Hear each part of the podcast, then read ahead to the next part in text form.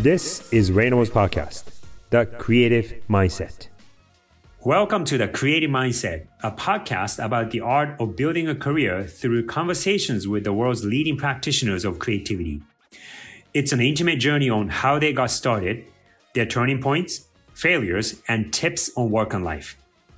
I am your host, Rei Inamoto, the founding partner of I&Co, a global innovation firm based in New York and Tokyo. Today's episode is part two of my conversation with Paola Antonelli, the senior curator of design at the Museum of Modern Art. In this episode, we get into the specifics of her work as a curator, how and where she finds her inspiration, where creativity comes from for her, and finally, the definition of creativity according to Paola Antonelli. Her definition of creativity was a refreshing and surprising one for me, and in a way, it was very Paola Antonelli. So let's get started. So speaking of shows that you know you, you've uh, you've created so many shows, but if you had to pick key shows in your career, what would be?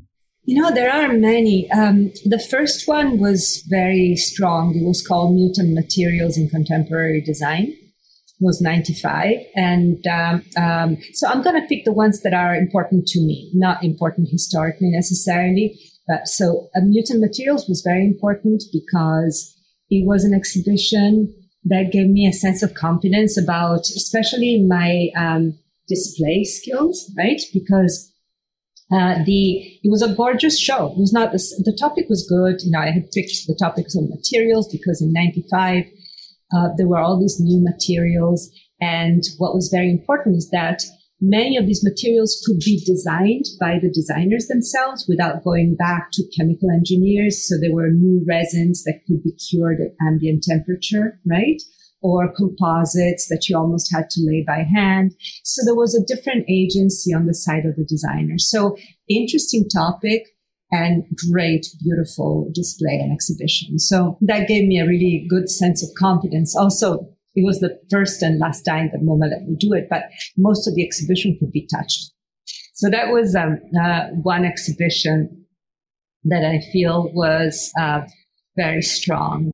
I didn't realize that Mutant Materials was the, your your first show. What what do you think sort of helped you bring that kind of creativity to the way you curate shows and you know not just that one but other things like the humble masterpiece that you mentioned you know these everyday objects like paper clips and other things that people wouldn't necessarily pay attention to. Yeah what uh, what what gives you that creative edge?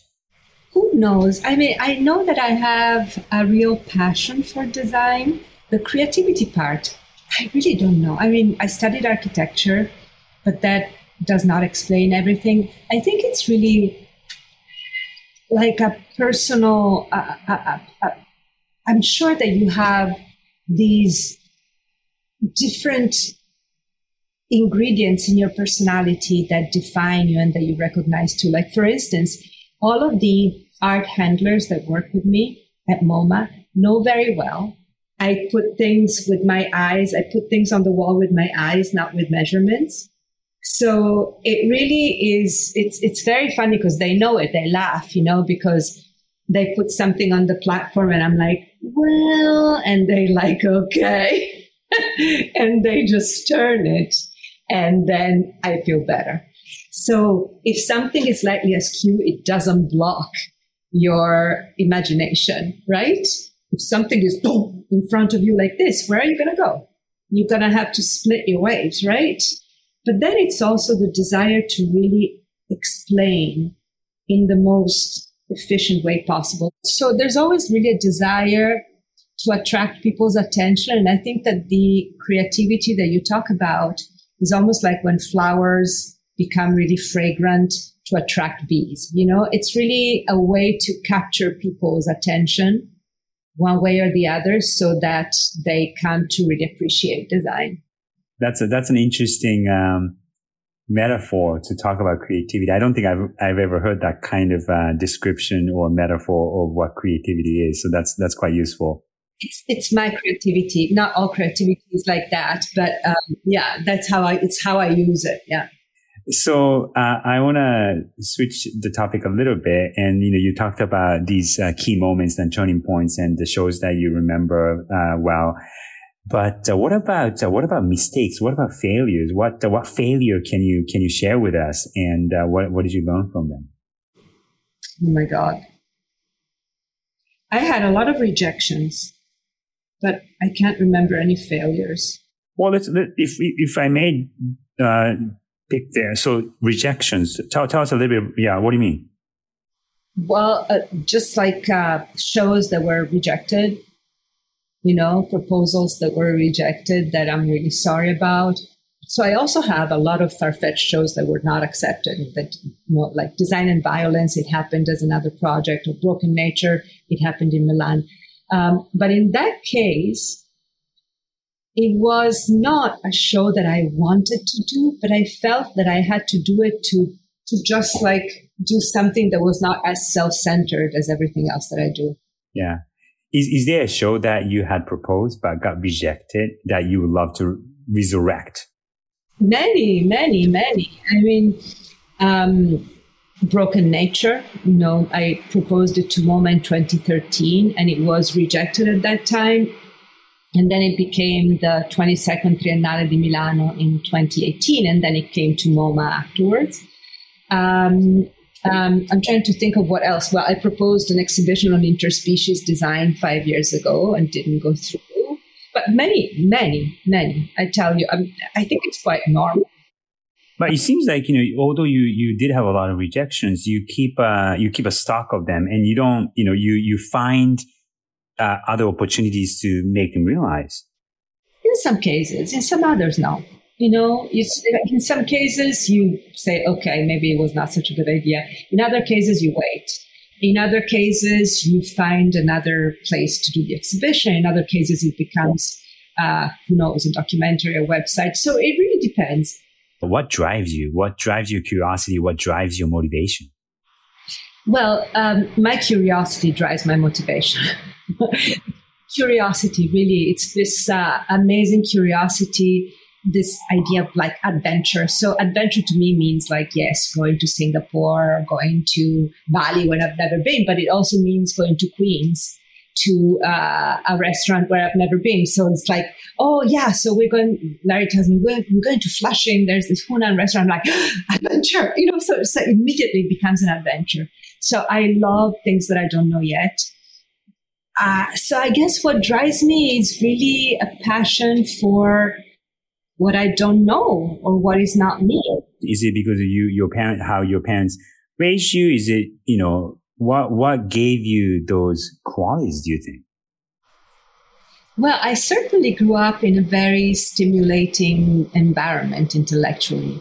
Um, my father and mother are both doctors. My dad was a surgeon and he also was a professor and ran a hospital. Um, my mom was a, a, blood analysis expert, um, and both had other interests. My dad was like paid for his uh, for his university by doing playing jazz piano and correcting proofs of newspapers. My mom was doing her things, you know. So it was always no holds barred, and it was also very demanding in terms of standards. Um, so maybe a good part of it was was taught, or at least I was given the freedom to investigate, right? Nobody ever stopped me. And even when I started going to foreign countries, like very often it happened, kids of my generation, every summer um, I, we would be sent to a different city in Europe to learn the language for at least a month and a half. And, um, and very comfortable with languages that I didn't know and places that I didn't know. What drives your curiosity? I am like a vampire. The best way for my spirit to be lifted is to do a studio visit with a really great designer. But it is to be a great designer. If it's not a great designer, I become more depressed. but it's a great if it's a great designer i'm just thinking you know one of the best studio visits i've had lately is with Ani Liu. She's a wonderful artist. And so, you know, a visit with Annie, fantastic. Uh, you know, that really, it's like a vampire, seriously. Otherwise, it's not easy. Maybe music, music can help. And uh, I just other people's creativity, right? Or an amazing, an amazing movie, something that really makes me think like, how did you think about this? Something that really surprises me for its creativity. Uh, to the extent that you can share, what's next? Uh, what, what do you have in your plan in terms of your show? What's next? There's so much going on. So I just opened an exhibition that's called Never Alone that is about the video games in MoMA's collection. So in 2012, in 2010, I started collecting video games from MoMA. And uh, there are now 36. We collect like slowly, deliberately. We had to decide the protocol, the criteria. You know, there was a lot behind it. And so this exhibition just opened. It's about interaction design and the video games in the collection. Then I'm going to keep on going uh, with my project Design Emergency, that is uh, with Alice Rawsthorn. Alice Rawsthorn is, as you know, foremost design critic, and she's one of my best friends. And we've been doing together this uh, this survey. We started in, in May, in April 2020, so during the pandemic. And it's called Design Emergency because at the beginning we were interviewing on Instagram all of these designers that had to do with the pandemic. And then it keeps going on Instagram. Um, and then also we published, first we did a, a special issue of Wallpaper magazine, then we published a book and we keep going with that. I am very good as a movie director. I'm very good as a leader of a team because I somehow really trust the people that I work with. When they de- demonstrate that they are trustworthy, I trust them completely. So many of the people that I work with, like engineers, electricians, etc., or audiovisuals people, they always laugh because they, I look at them and they say that something is difficult. And I tell them, oh my God, you, you're so going to get it done, I'm sure. And I mean it, you know? And so by making people feel that they have it, that they're going to make it, they do. So, and I really get very, very good in situations, uh, in situations of great pressure. I just become cold and calm and I just like make everybody feel like it's going to be just fine. So there's a lot, you know, and I want to reprise a project that I've been working on for way too long. I'm not even going to tell you how long about food as design, you know, so I want to reprise that. So there's always like never a down moment. The ideas are too many. That's the problem. Yeah, ideas are a dollar a pound, you know, it's, it's making them happen that is really tough.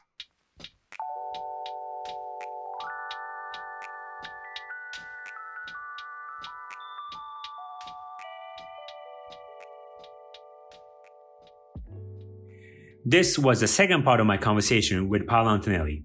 As usual, I like to share my three takeaways from this conversation. Takeaway number one, creativity is like flowers becoming fragrant to attract bees. Number two, success is a function of rejection.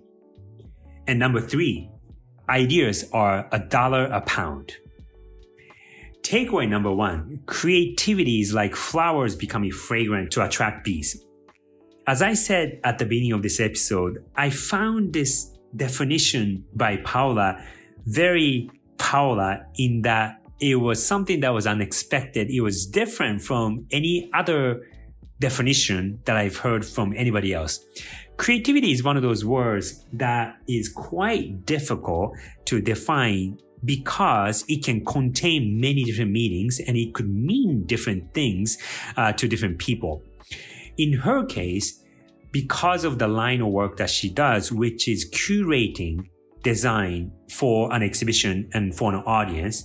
And the way she uses creativity is exactly like she said. It's like the, the flowers becoming fragrant to attract the audience to that flower. So in a way, the show itself is the flower and that fragrance that comes out of the flower is the creativity for her in curating shows. And again, I thought that definition was very different, but um, it gave me a new way to think about creativity. And as a curator, that's exactly what she does, which is to bring a new perspective to look at the world. Number two, success is a function of rejection.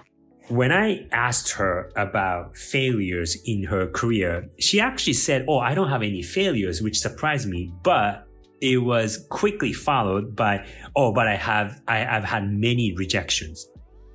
As a curator, and even though she's one of the top curators in the world, she still has to come up with new ideas for new shows that she would want to, to curate. And she still has to submit that to the MoMA where she works and or other organizations and other uh, events that she might uh, be curating for. And those shows or the ideas for those shows would have to be accepted by uh, different organizations. And apparently she has had many, many rejections and she still has a lot of shows that haven't realized. But, you know, she wasn't crying over those directions. Um, and she had a, a, a, very relaxed view on getting rejected, which uh, I thought was quite uh, quite encouraging. So, you know, for somebody as successful and as well known as Paola, she's had many rejections, and that's why she succeeded. So number two, success is a function of rejection. Number three, ideas are a dollar a pound.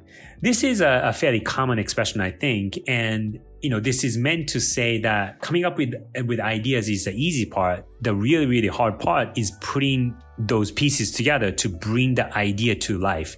At least, you know, coming up with ideas, you can come up with them in your head. So the only limitation that you would have is your imagination. But making those ideas bring them to reality, you know, bringing them to, to life uh, requires tenacity, requires uh, connection, requires money, requires time, requires a lot of different things and, and different pieces of the puzzle that you have to put together.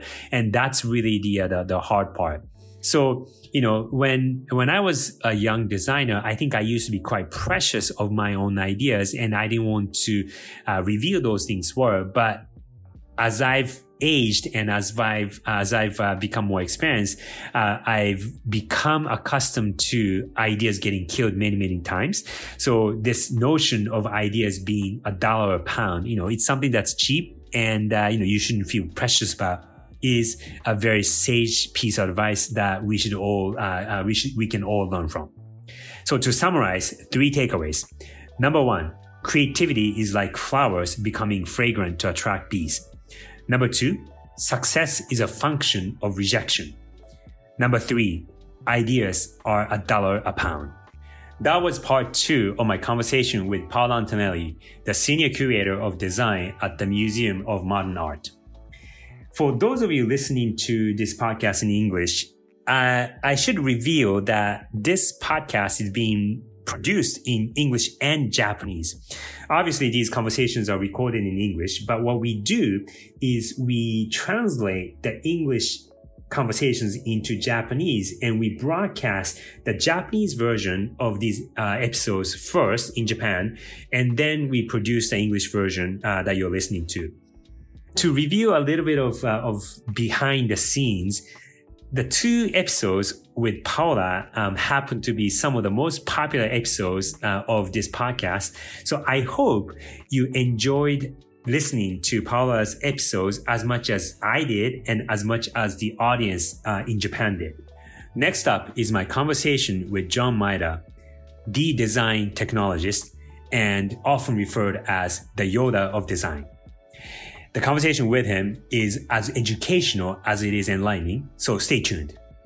I am your host, Rei Inamoto, and this is the Creative Mindset. See you next time.